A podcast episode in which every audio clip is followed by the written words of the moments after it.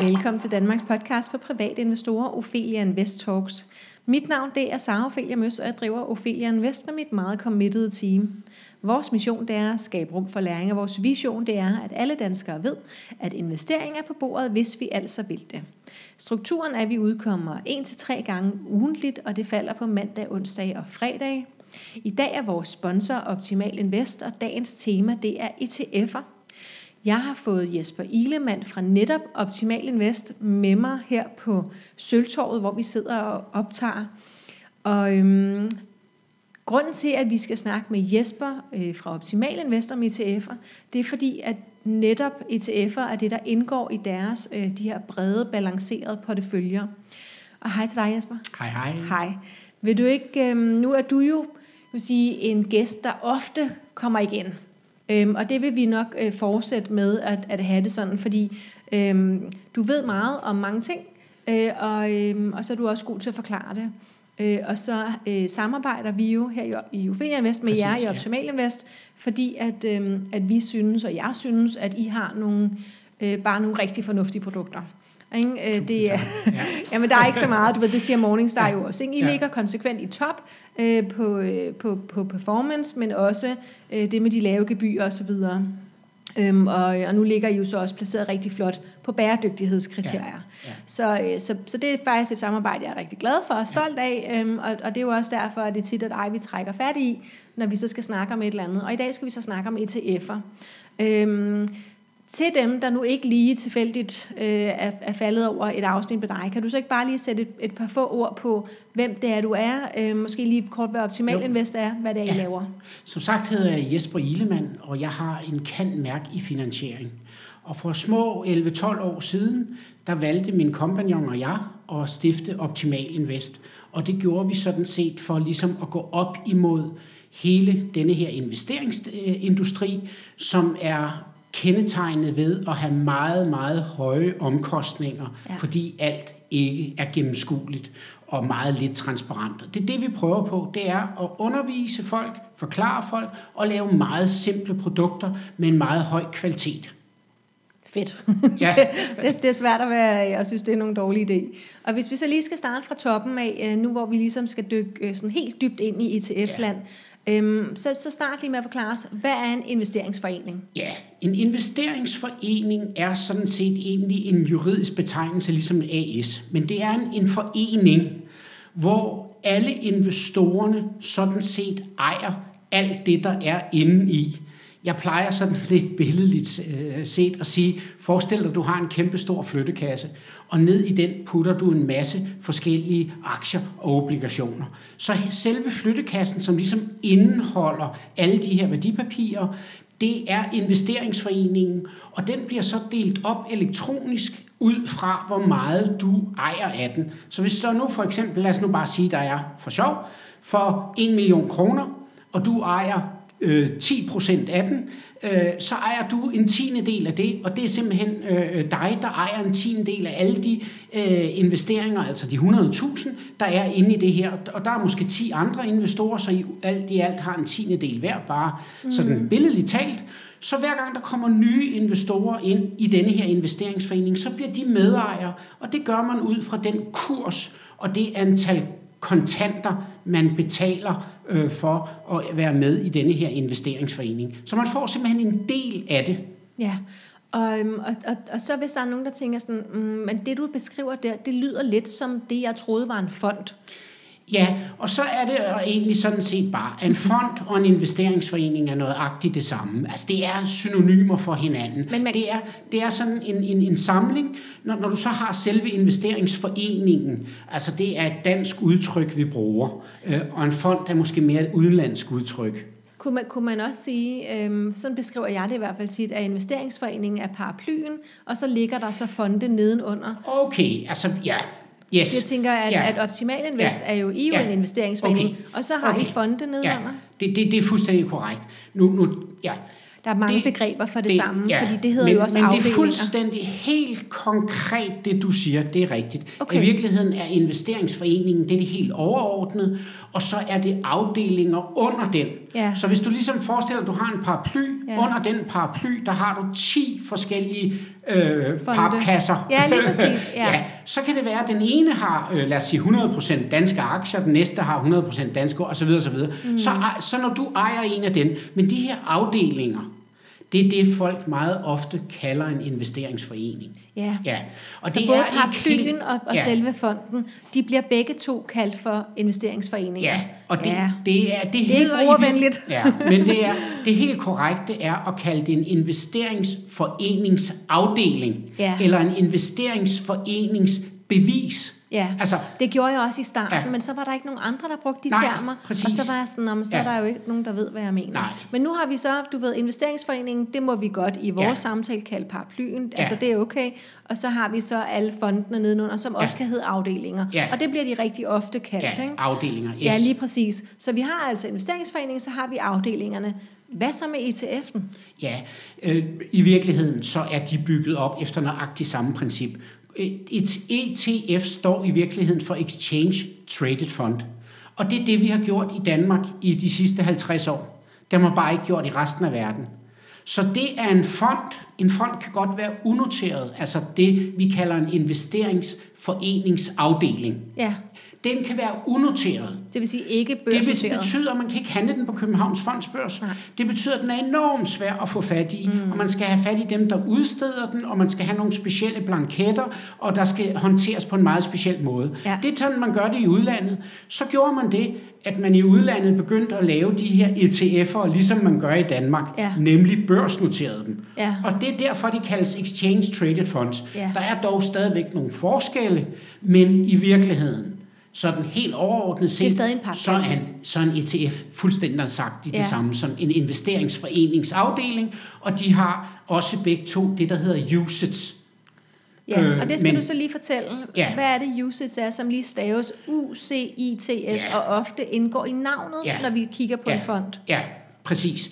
Det er sådan set faktisk en EU-betegnelse for et juridisk setup, der laver en investeringsforeningsafdeling, når ja. vi nu bliver i det der, ikke? Ja. eller en ETF. Ja. Selve begrebet er en masse jure, og alt, alt for langt at forklare. Mm-hmm. Men hovedessensen i det er, at alle de her, der er sådan 10-15 forskellige forhold, der skal være opfyldt, det er alle sammen noget, der er med til at forbrugerbeskytte. Ah. Eksempelvis er det sådan, at det skal koste det samme at gå ind i den, som at gå ud af den. Og, og så, altså, der må ikke være komplicerede ting eller omkostningsstrukturer, som almindelige mennesker ikke kan gennemskue, osv. osv., osv. Og, og, og, og sådan gearede konstruktioner eller afledte produkter, som er enormt svære. Så det skal være simpelt, gennemskueligt, og, og, og, og det betyder, at det faktisk er en forbrugerbeskyttelsesbetegnelse.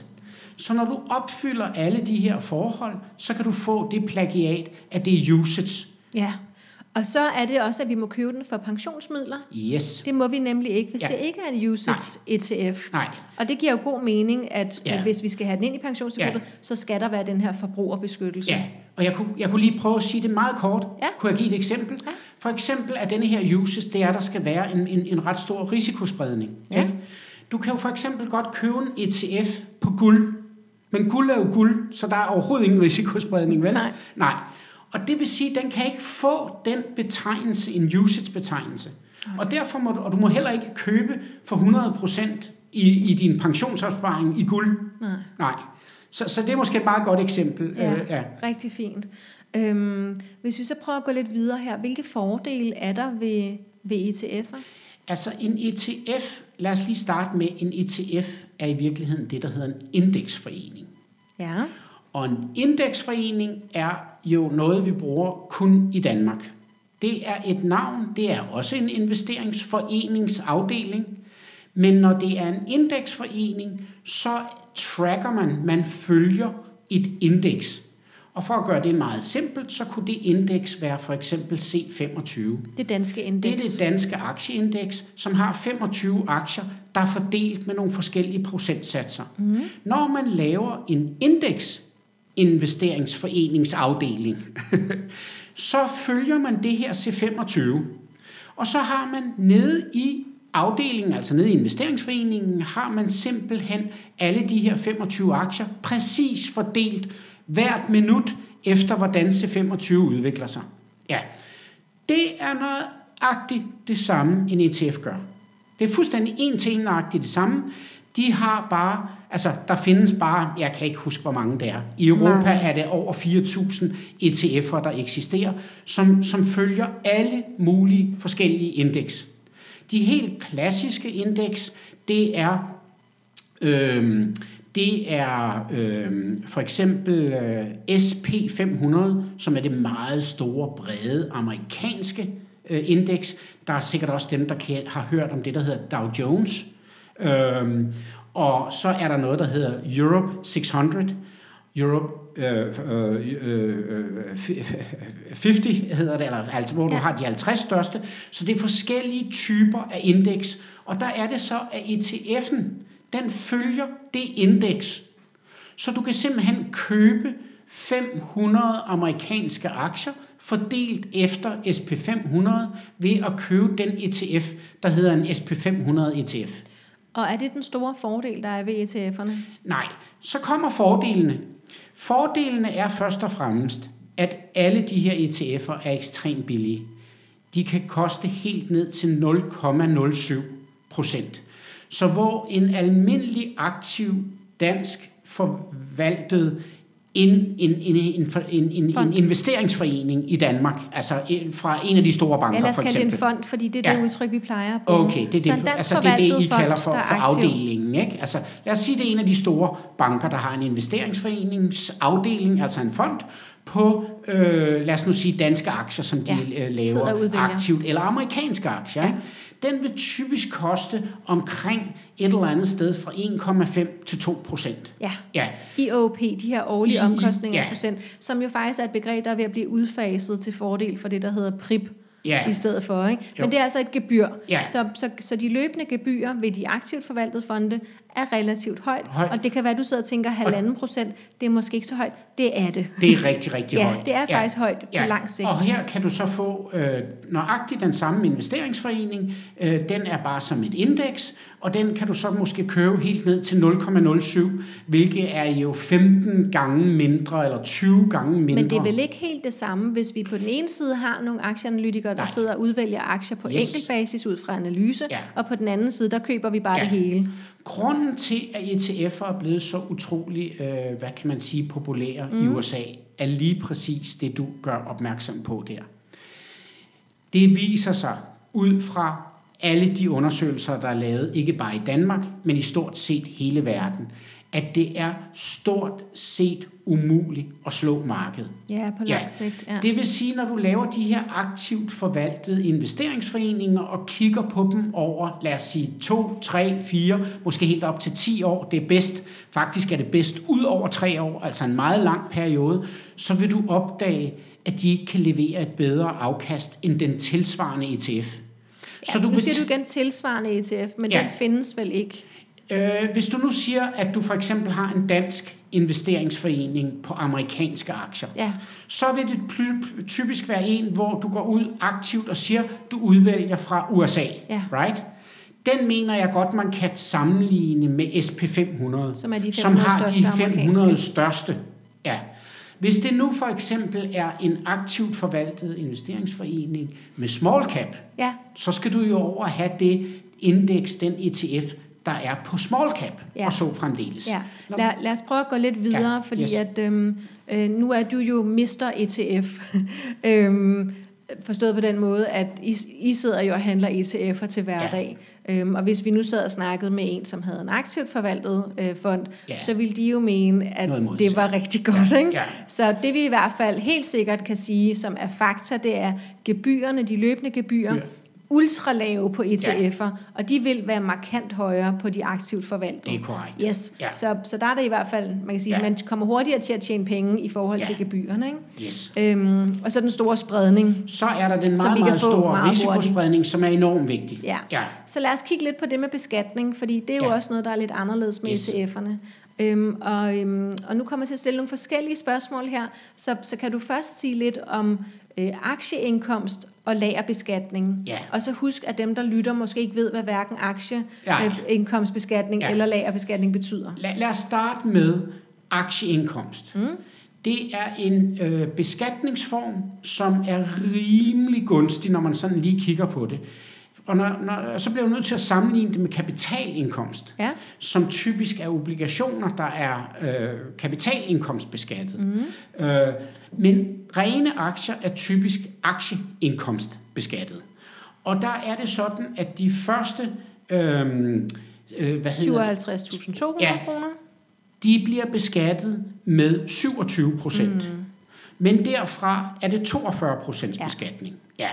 Kapitalindkomst, det kan man ikke sige helt præcis, fordi det er lidt afhængigt af, hvad du har af realkreditlån. Men lad os nu bare sige, det ligger et eller andet sted fra 32 til 36 procents beskatning. Jeg troede, det var 36 til 42. Ah, fordi hvis du har mange realkreditlån, så er du faktisk Jeg godt har kommet- ingen. Nej, men det er bare for at sige, at det er, det er ikke korrekt. Jeg vil sige, okay. inden for de første, øh, øh, så, så, så er det øh, mellem 32 og 36. Og når du så kommer ud over, øh, nu er det ikke, øh, hvad hedder det, øh, jeg tror grænsen, den er lige lidt lavere.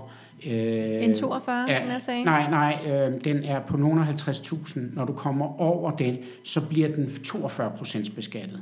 Okay. Ja. Hvad hvis man ingen realkreditlån har? Kan man så stadig komme helt nej, så, 32? så, så er det 36 procents beskatning Ja, okay. op til grænsen, og så bliver det 42. 42. Ja, okay. Så aktieindkomst er fordelagtig. Yes. Så er det næste skridt, Mhm. mm-hmm. det er, om noget er realisationsbeskattet, eller om det er lagerbeskatning. Ja. ja. Så du skal adskille de ting. Ja, det skal du også lige forklare. Ja.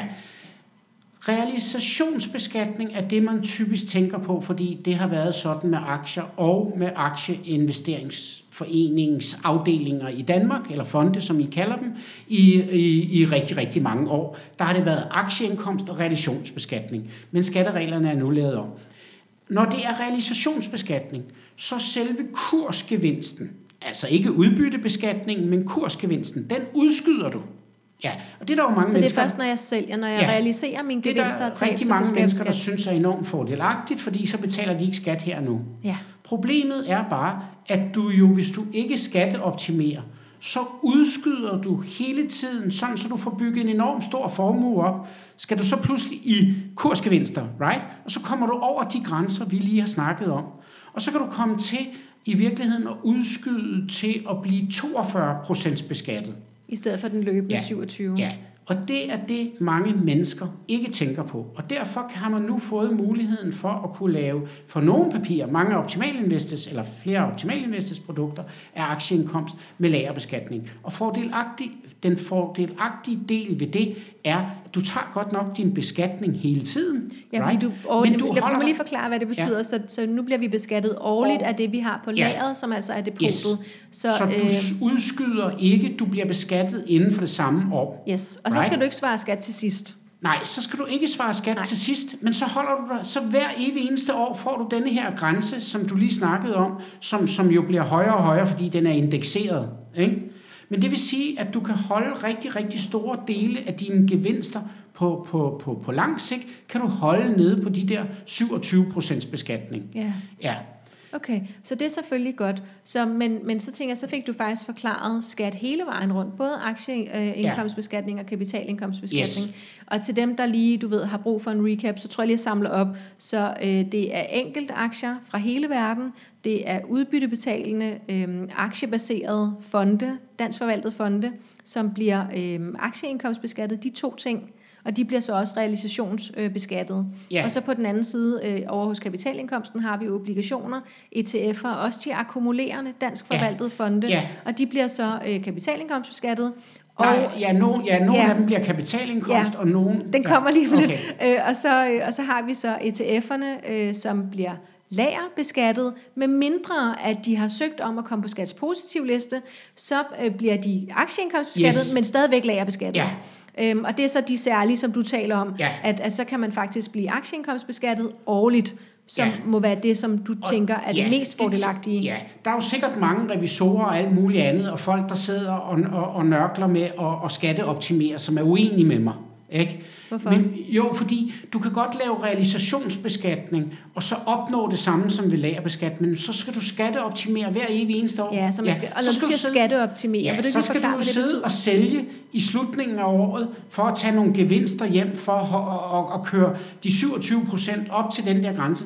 Men så har du pludselig en markedsrisiko, fra du går fra slutningen af året, det er jo, øh, kan man sige, en godt eksempel her i indeværende år, hvor, når du, altså, eller et godt eksempel, i virkeligheden er det et, et dårligt eksempel, fordi der sker der så det, at du sælger, og så kan du købe det op billigere. Ja, men det var ikke tidligere, tidligere år har det jo været modsat, Ja. at markedet så star- er, så det der med at skatteoptimere, er der altså en vis risiko forbundet Ja. med, plus at man skal sidde og nørkle Det meget tid, med det. Ja. Ja. Som aktieindkomst med lagerbeskatning, og det er der flere af vores papirer, der også er i de her akkumulerede, der Ja, er på fordi så er det en dansk forvaltet fond, fordi Ja. at I er danske. Så er det ETF'er, som der bliver handlet indeni. Ja, det har så ikke nogen Det har betydning. ikke, nej, nej, fordi at I er en akkumulerende Ja. fond, Ja. som så har søgt på, om at Om komme på at- skats positiv liste, og derfor så bliver I aktieindkomstbeskattet, men efter lagerprincippet. Korrekt. Modtaget. Ja. Godt så. Og hvis dig derhjemme ikke lige kan fange det hele, husk du kan høre det igen, og så vide, at, at jeg har altså, jeg har sagt det her en milliard gange selv også, så jeg har virkelig fået det ind på ryggraden. Ja. Så, så det, er, ikke- det er okay, hvis du ikke forstod det lige så hurtigt. øhm, ja, og så husk du kan høre det igen. Jesper, øh, når vi skal til at lægge en plan for vores, øh, vores aktieindkøb, vores investeringer, hvad skal vi så først tage udgangspunkt i? Er, er det vores ja. Ja. risiko, eller vores tidshorisont, eller vores beskatning? Jeg vil sige, at det aller, aller vigtigste, det er at tage udgangspunkt i risiko. Hvad Ja. for et risikoniveau? Er du Okay. høj, mellem eller lav? Vil du have 100% aktier, hvilket jeg altid vil anbefale, man aldrig skal have? Det er bedre at have 90% aktier, end Heller ikke, hvis 100. man er 25 år, om, om, og det er ens pension, Nej. som man skal bruge om, det ved jeg ikke, 60 år. Ja. Øh, det er der mange, der siger. Det der bare er, det er selvom du, hvis du bare har 10% eller 5%, 10-15% af andre typer af aktivklasser end Ja. aktier, så vil du få en enorm risikoreduktion, Ja. fordi du får et samspil. Og det er den, du er mega fan af, den Ja. der risikoreduktion Ja. der. Det vender vi altid tilbage okay. til, når vi snakker yes. sammen. Jamen, ikke nødvendigvis nu, men det er bare for at sige, at det, det ligger fordi- der meget på sinde. Ja, og det er jo fordi, at vi som professionelle, vi, vi sidder jo ikke og kigger på et afkast. Hvis en, altså mange private ser, hvis du har fået 20% afkast, er det bedre end 15. Ikke? Ja. Hvad hvis du nu overhovedet ingen risiko havde på de 15, og havde helt vildt meget risiko på de 20, så vil en Så have professionel 15. sige, jeg vil meget hellere have 15 Ja. uden risiko, end 20 med helt vildt meget. Øh, Forstår du, hvad jeg mener? Ja, når du siger det sådan, bliver det meget ja, tydeligt. Ja, så bliver det meget tydeligt. Pointen er, at det vi altid laver, det er at kigge på afkast per risikoenhed. Ja. Øhm, afkast per risikoenhed. Jamen, og det, øh, vi har jo faktisk snakket om det her for nylig, ikke også? Var, Ja. det, øh, var det, da vi lavede video, at vi Ja, snakkede ja, om det her? ja, præcis. okay, så der ligger altså en Teams video med Jesper og, ja. Ja. og mig inde på øh, Ophelia Invest YouTube-kanalen, hvor at vi snakker en del om det Ja. her også. Øhm, okay, så vi skal altså tage udgangspunkt i vores risikoprofil først. Ja, og så har du taget udgangspunkt i det, og så kan du selvfølgelig prøve at skatteoptimere bagefter, eller skal Ja. gøre det bedst muligt skattemæssigt. Ikke? Ja. Men tilbage til de her ETF'er. Det, der jo er rigtig smart ved ETF'erne, det er, at du meget, meget ofte har langt mere end 50 øh, aktier, altså en meget stor risikospredning. Nogle af dem har jo helt op til 500-600 aktier, og nogle er helt 3000. over, over, over, ja. Det man bare skal være opmærksom på med, øh, med ETF'er, det er, at det er jo inden for et isoleret område. Så hvis vi nu for eksempel, det vi sidder og laver som professionelle, det er, at vi sammensætter jo amerikanske aktier med europæiske, med asiatiske. Og det sammensætter vi så igen med en masse forskellige ETF'er på obligationsområdet, Ja. hvor der er mange, mange forskellige typer aktivklasser, der agerer forskelligt, for eksempel i øjeblikket, hvor øh, man er bange for inflation. Der er indeksobligationer, altså der er styret af inflation. Øh, de kan have det rigtig godt, ikke? mens andre typer af, øh, af altså danske realkreditobligationer, der er nogen, de har det rigtig dårligt, når, når renten stiger.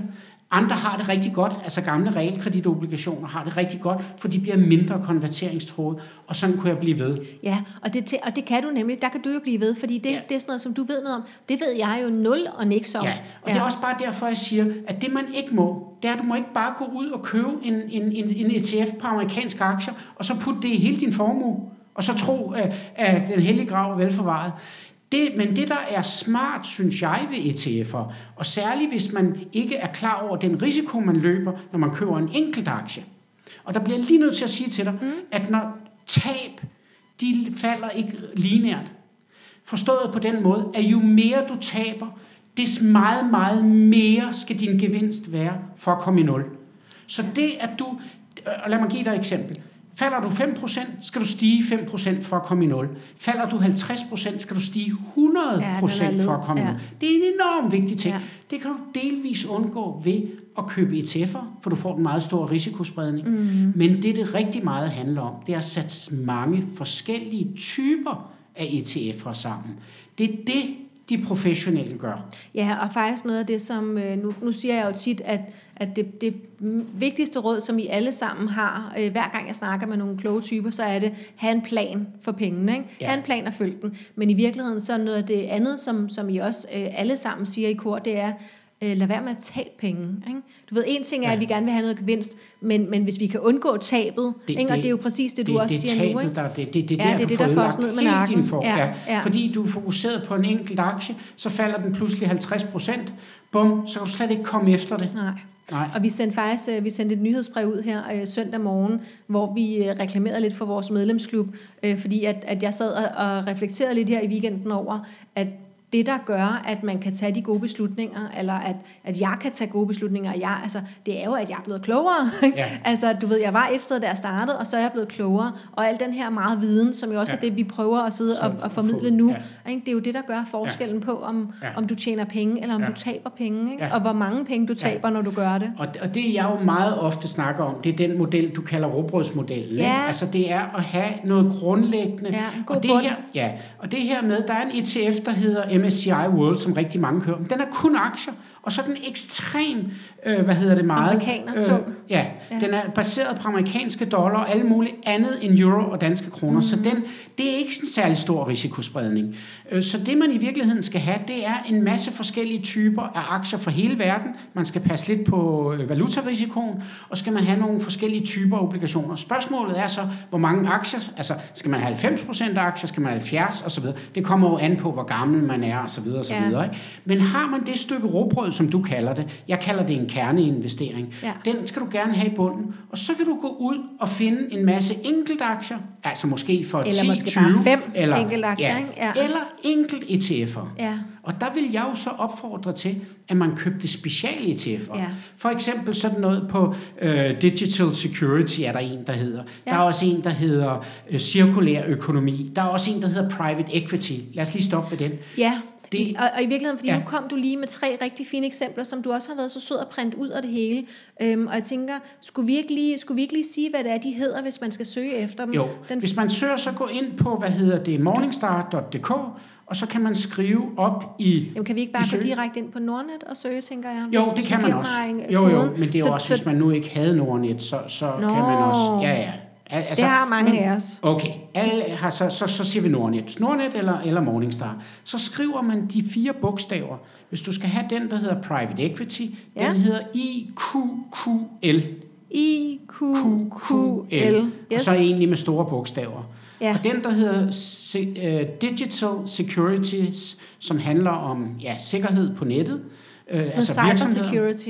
Ja, ja, ja mm. den hedder LOC. L-O-C-K med store bogstaver. Mm. Og så er rigtig der, godt navn faktisk. Ja, ja, Lok, hold ude. Ja. Og så er der en, der hedder... Øh, cirkulær, cirkulær ø, altså det er genbrug og alt sådan noget, hvor du bruger plastik spændende. og alle sådan ja. nogle ting, og så er virksomheder, der arbejder med det. Ja. Den hedder E-M-E-C. E-N-E-C. Nej, E-M E-M-E-C, ja. altid også. Ja. Jeg skal nok skrive det her, der hvor du og, har fundet din podcast også. Ja. ja. Og mange af dem her, de skal helst handles i euro.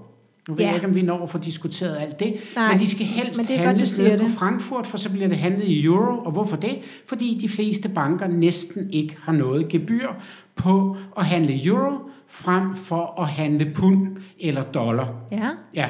godt. Så handel i euro, så får du ikke så mange omkostninger. Og så vil jeg sige, en af de ting, som mange tænker, det er, når du handler i euro, så er al din valutarisiko i euro. Nej, din valutarisiko er i det, der er inde i ETF'en, og ikke den valuta, du handler i. Og også rigtig ja, godt tip Det er meget, der, meget svært at forstå, og det har vi nok ikke tid til at forklare. Så du der bliver godt, du bare godt lige til... bruge et, et par minutter, må ja, du godt lige forklare det, det der. Okay, det handler om, at ikke den valuta, du handler i, når du handler vores papirer, vi har ETF'er for hele verden, og vi har alle mulige former for risici inde i vores investeringsforeninger. Ikke?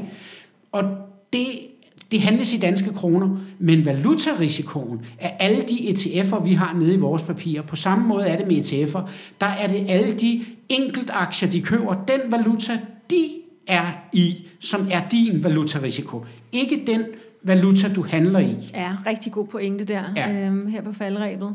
Øhm, jeg, jeg, jeg tror, det er, det er det, vi når. Lad, lad mig lige se, om jeg lige har et sidste spørgsmål. Øhm, mm, mm, mm, mm. Hvis, ja, lad mig lige spørge om sidste ting her. Øhm, hvordan kan man bruge ETF'er i sin, øh, i sin portefølje? Altså, jeg, jeg vil sige, øh, det er meget svært at lave det, vi laver, hvor du får, altså, både øh, obligationer, aktier og ejendom for hele verden. Mm. Men hvis man skal give en tommelfingerregel, så kunne man jo gå ud og sige, øh, tvinge sig selv til at have, lad os sige, 12 forskellige aktivklasser, og så finde dem i ETF'er og prøve at sammensætte det selv, hvis man vil det, som vi laver, hvor ja. du får det for hele verden. Ikke? Ja. Ellers så vil jeg, tror jeg, jeg vil gøre det, at jeg vil kigge lidt måske på sådan en type papir, som vi har, der er meget billige, hvor der er meget, meget stor bred, altså de det, du kalder råbrød. Ja, de balancerede fonde. Ja, balancerede ja. fonde. Og så på toppen af det købe 3 til fire. Nu har jeg lige nævnt ja, de tre er meget specifikke, specifikke ja. ja. fordi sådan noget som private equity, bare for lige at blive det, ja. det er unoterede aktier. Det er små, små virksomheder. Dem kan du simpelthen ikke købe. Øh, og slet ikke i store portioner. Jeg vidste slet ikke, man kunne det gennem en ETF Nej. heller. Så ja, meget men det spændende. kan man. Ja, der er jo selvfølgelig meget mere, og man kan selvfølgelig også altid, vi kan lave yderligere mm. øh, podcast, hvis folk gerne ja. vil. Ellers så kan man gå ind på vores hjemmeside. Vi begynder at fokusere rigtig meget på det her. Der kan man under øh, ETF'er, inden under nogle af undersiderne, kan man gå ind, og så kan man få en masse information ja. der. Tak Jesper. Okay. Det var vildt spændende. Ja. ja, tusind tak, fordi du ville være med. Yes. Og, øhm, og nu øh, sagde Jesper det jo selv, øh, men inde på, øh, på optimalinvest.dk, der, øh, der, der har de altså også et ret bredt undervisningsunivers, øh, og der er også et nyhedsbrev, man kan signe sig op øh, til, øh, som er ret grundigt øh, og, øh, og kommer med, med rigtig meget spændende. Øh. Hvis du vil følge os i Ophelia Invest, så kan du gøre det på vores Facebook-side, vores Instagram-profil, vores YouTube-kanal og på vores LinkedIn-side. Hvis du har lyst, kan du give os en rating, hvor du hører din podcast. Hvis du vil lære at investere, så har vi altså en, en medlemsklub og nogle online-kurser. Vi har også øhm, vi har det, der hedder begynderpakken og strategipakken, og særligt begynderpakken, der ligger altså fire timers bootcamp, hvor at vi starter med, hvad er en aktie, og så slutter vi faktisk med at lægge en strategi sammen med Excel-ark og, og så videre. Det er fire timer, og hvis du bruger de fire timer, så er du altså klædt sindssygt godt på, og så er du, hvis du ellers har fulgt øh, de øh, input, jeg kommer med undervejs, hvor jeg kommer med nogle opgaver, hvis du får lavet dem, så er du også i gang med at investere. Så hvis du nu har siddet og taget tilløb i, som jeg havde faktisk i 10-15 år, og tænker, nu skal det være, så, øh, så, så er det eventuelt øh, et produkt, som, som vil være det rigtige for dig. Så kommer du i hvert fald i gang. Du er også velkommen ind i en af vores fire aktiegrupper på Facebook. Vi har Aktieklubben Danmark, Kvindelogen, Bæredygtige Aktier, og så den, der hedder Børsnoteringer og Små Aktier. Den her episode var sponsoreret af Optimal Invest, og så er der bare tilbage at sige tusind tak, fordi du lyttede med.